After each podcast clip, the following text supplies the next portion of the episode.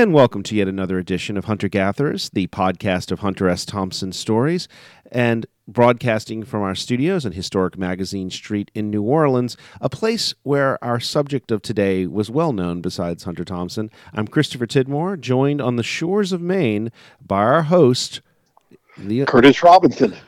And Curtis, it is a Gulf Coast kind of Hunter Thompson type of show today. Um, we're honoring the close friendship between Hunter and one pirate. Yes, yes. Jimmy Buffett left us, left us, and um, he had been uh, sick for some time, and you heard rumors, but uh, you always just you always just tried to put them out of the back of your head. Um, yeah, it's uh, uh, his demise will be greatly felt everywhere, but of course he was a member in good standing of uh, Gonzo Nation. And most people don't realize this about how close he and Hunter was. In fact, as I remember, there are many, many stories. One point, Hunter hid out at Jimmy's house. Yeah, well, yes, uh, hid out, uh, always, always hiding out. But yeah, it, it's been pretty well documented. Uh, he, well, the one thing I really, I mean, it's a personal thing and it's a trivial thing, but I, I regret that I never got to talk to Jimmy Buffett about uh, uh, the legendary Hunter S. Thompson phone bill. He stayed at Jimmy's house for some time back in the day. We'll say this might have been the 70s or 80s. And it's, it's as background, Jimmy Buffett, uh, w- before he was famous, well before he was famous, uh, sort of uh, toggled back and forth between Key West and Aspen. This would have been in the 70s and he's he tells the story many times. He got invited to, to Hunter's house. He was a big fan, and you got to remember the '70s. Jimmy Buffett, you know, wrangled an invitation to Hunter Thompson's house, and then he, you know, and then he, of course, he hit it big. Margaritaville was, I think, '77. Mm-hmm. And and so he was doing that, but but part of that was that uh, uh, in the '80s, right after Jimmy hit, hit a big, uh, uh, Hunter would was there a bit, and Hunter had a, um, we'll say, love interest, perhaps uh, a friend in the Middle East, and he would call her and rent up a monstrous long distance bill. Someone, the younger people will have to get someone to explain to them what long distance charges are.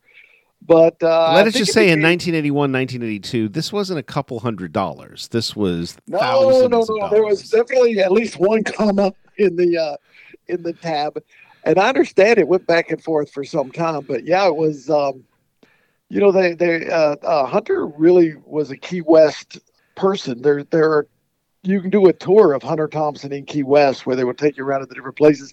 And he would he didn't he didn't live there, but he, he was there a bunch. I think uh, uh, he was hiding out there during a divorce uh, or something of that nature and you know there's some some of the best footage that Wayne Ewing film Wayne Ewing films of course Wayne has the best hunter footage ever. But some of his best hunter footage for, is from the Keys you know on the boats and it, people who have ever seen the documentary Gonzo the, the, there's a scene that haunts everyone of Hunter being on the boat. He's on a fishing boat with dolphins swimming with him.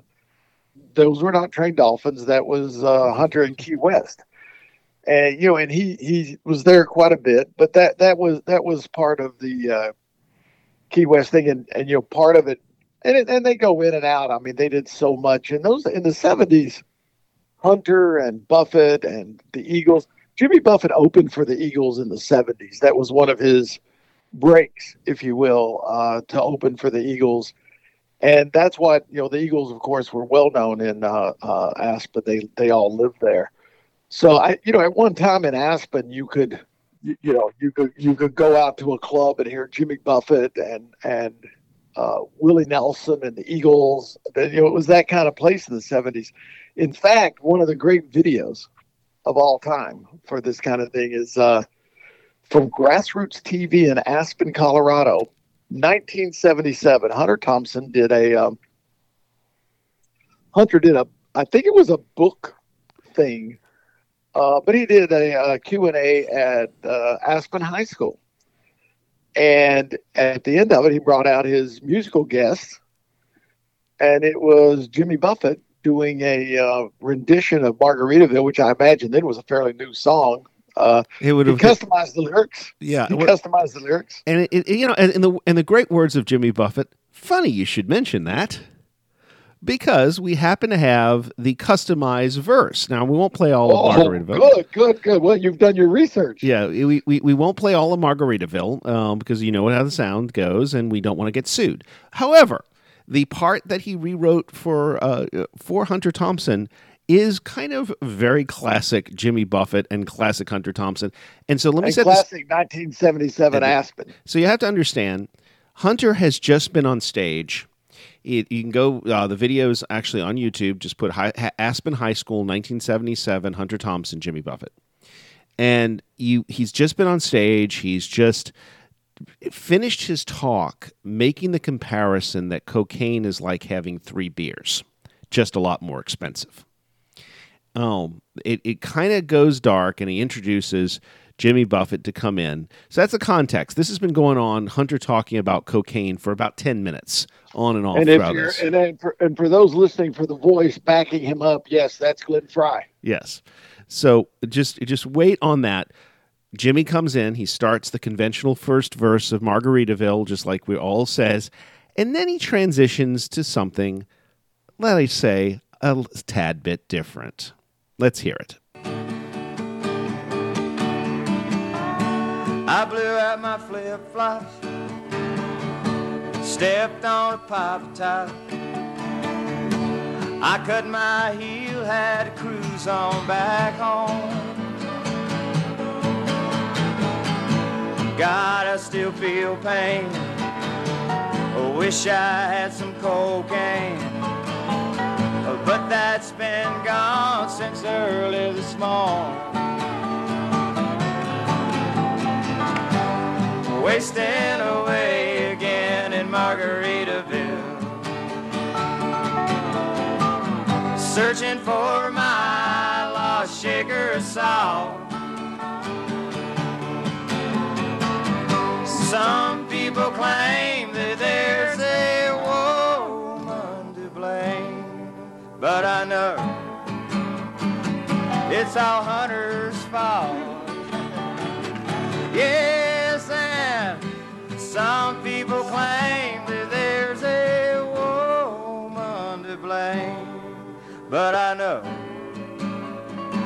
that it's nobody's fault.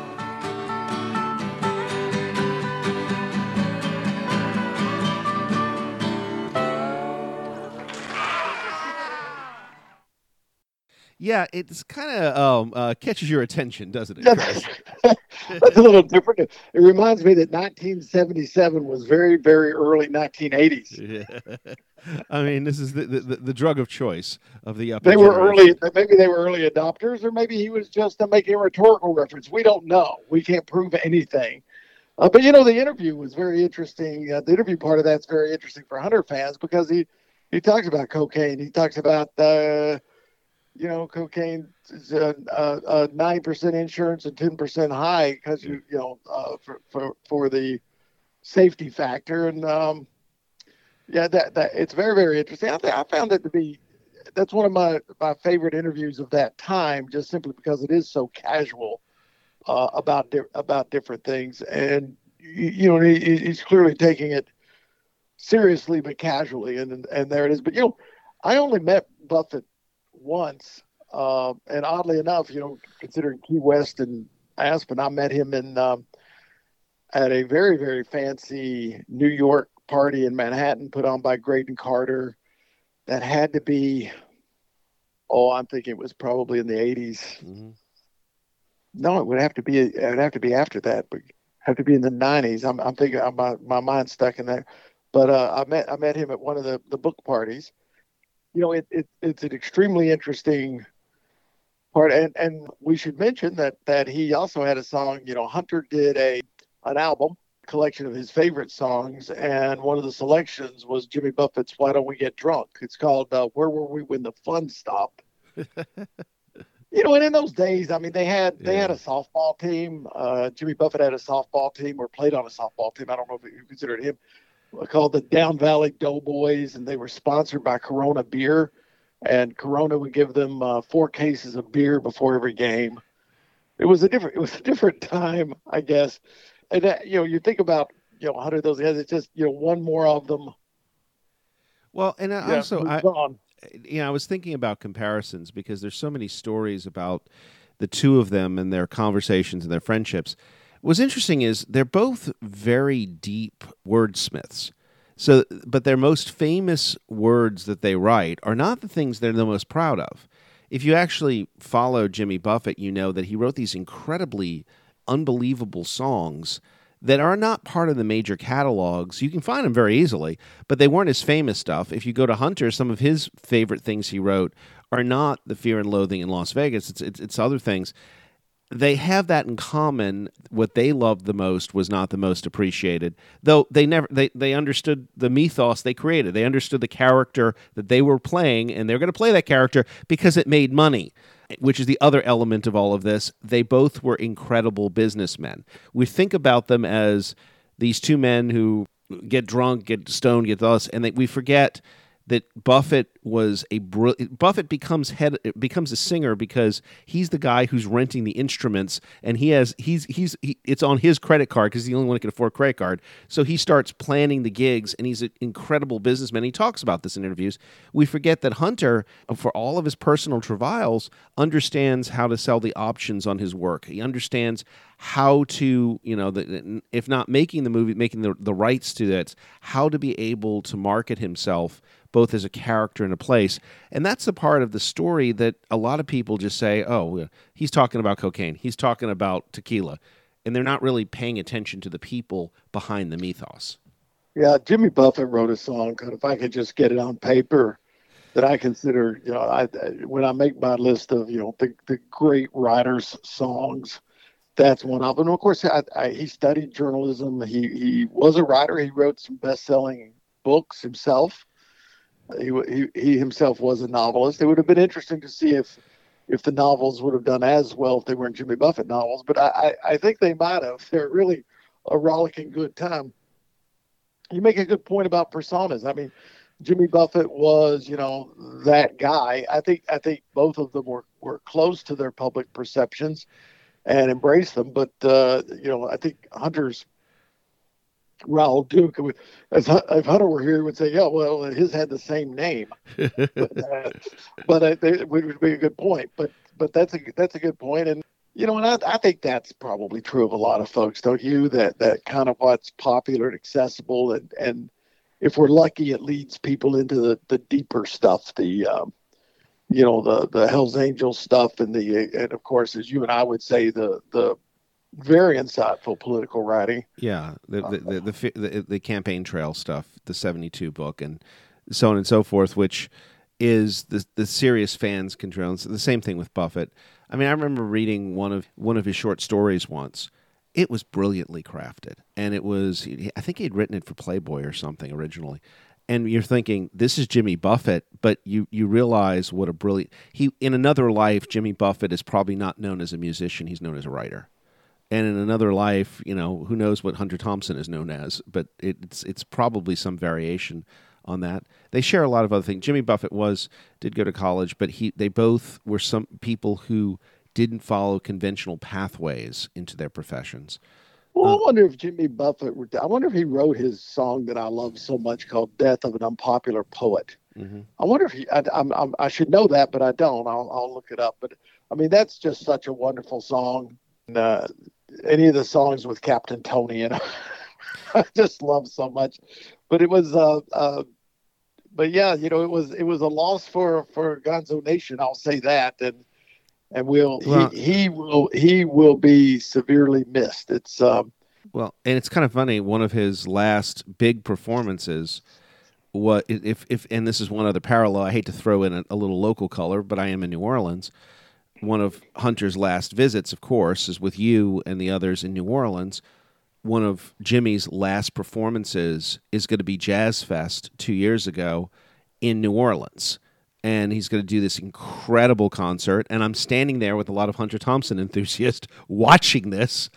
And that's, I think he does one or two, but basically that's his last big performance. It, he doesn't commit suicide or anything, but he's it's it, the sort of ending of this story is in the, is within what are about you- a what a, mile of each other. You know, so what Are you saying New Orleans is bad luck? I'm What saying, you- well, I'm saying New? Orleans makes you live high, fast, and die young. Well, well, they, they, they you know, it, it, they, those, those boys had a good run, I guess, but that was I'd forgotten about that. That's one of the few concerts I saw of Jimmy Buffett. Uh-huh. Um, yeah. That's why I was th- wondering when you were going to bring it up. You were there. it's like, but um, the- I might have questioned it. I might have, I might have misplaced it. Yeah, it was yeah, uh, what a great night. I remember um, yeah, running in. I think that's the night I ran into Tim Mooney, who was uh, Tim Mooney's an Aspen resident, and he was on the softball teams and ran through through all of that. But it was it was fun because when uh, Jimmy Buffett was in town, I would run into so many of my friends from Aspen. But you know, it was kind of funny as well, and which is the, uh, the kind of funny is playing this whole thing. Curtis Robinson in this episode, they shared one other thing. They they both were men who liked to have conversations with people. They they both were kind of private people in a, in a in a strange sort of way, but at the same time, they liked to just go occasionally incognito to a bar and not be their persona and talk to people and kn- get to know people. And I've I've I know I have about three friends who ended up running into Jimmy Buffett at first, not realizing it because he wasn't dressed as Jimmy Buffett, and chatting with him. And he didn't bring out, they kind of figured it out, just like they figured people who'd figured out Hunter Thompson. But it was sort of, they liked to understand the world around them. They didn't get insulated too, too much by their celebrity beyond the fact that sometimes you just have to be because the world can be crazy. And um, I find that, I, I find that's an interesting parallel between the two of them. So. That's true. That's true. And and, and they both, uh, uh, you know, they both wore their their fame fairly well as much as you could. I mean, Jimmy Buffett, of course, became. I'm sure it was very difficult to, to run around Jimmy Buffett. But you know, when I met him, I mean, you know, he could still. You know, uh, incognito. He could, he could probably move around okay, but I, I think that that diminished as, you know, because he just kept going up. Yeah.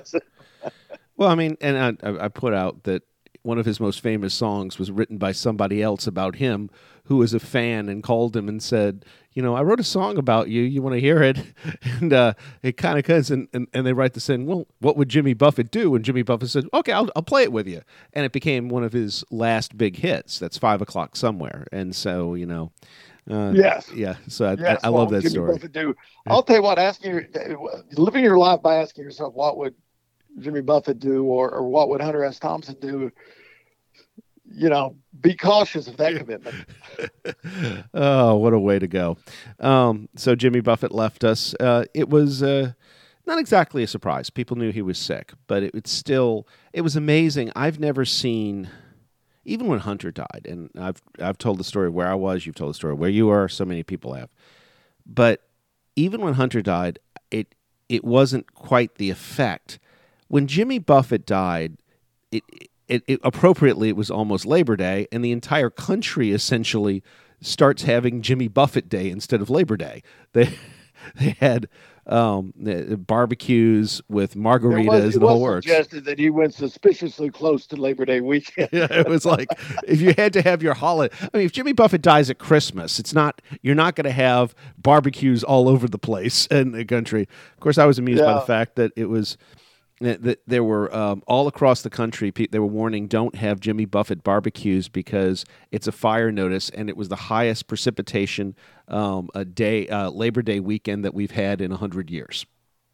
Yes, yes, there it was. It was. Um, yeah, we'll we'll we'll miss those guys. And uh, uh, the the one thing I would also throw out that um, you know everybody will remember.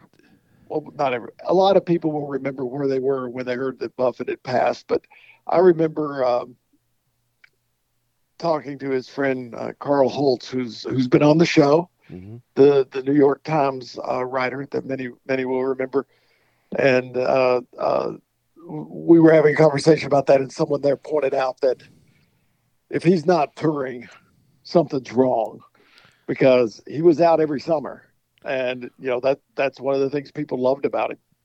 he played he loved his fans he loved being around his fans he loved he he he, he loved being jimmy buffett Um, it's you know, and, and even Hunter sometimes couldn't always say that, but Jimmy Buffett loved being the pirate, you know, who had passed forty, you know, that kind of thing. So Yeah, you know, Hunter always loved being Hunter. He just didn't sometimes like being Raoul Duke.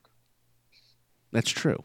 That's a, that's a good way of putting it. it's like this. Uh, well, I mean, somebody. I, you once made the comment. He said um, people thought they were going when they would go to Owl Farm.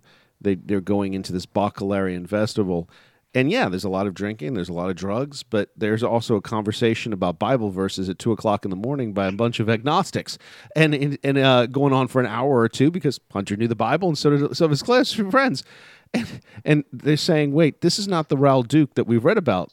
They're not the same person. That's that's no, kind of there, thing. there it was. Uh, it was always, it was always, um, it was always a breath. There was a breath of, of thought. There was, uh, uh, there was that, and you and you see that you see that so much in the in the Buffett catalog as well. Uh, everything from the party songs to the thoughtful songs to, uh, you know, hiding out by the Sea of Cortez with all the references to Faulkner. Uh, because I'm I'm going to place this last thing. You want to Okay, understand play- Jimmy Buffett. You want to you want to place you want to understand Jimmy Buffett. We think of We Key West. You got to remember he's a kid from Mississippi, and that Yes, so plays we'll, everything. uh, yeah. all right, you can play us out, and we'll say goodbye, Jimmy Buffett. All right. On that note.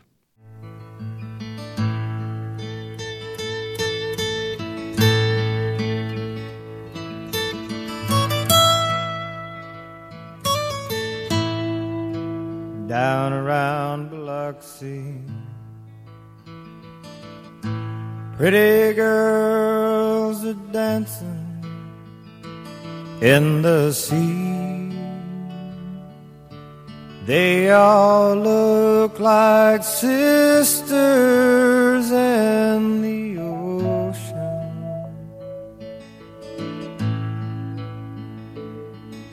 The boy will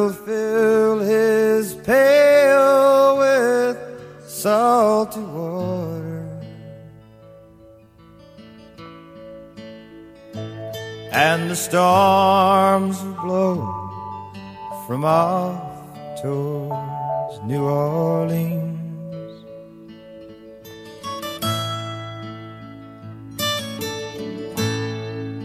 Sun shines on Biloxi. Air is filled with vapors from the sea. The boy will dig a pool beside the ocean. He sees creatures from his dream underwater. And the sun will set from out towards New Orleans.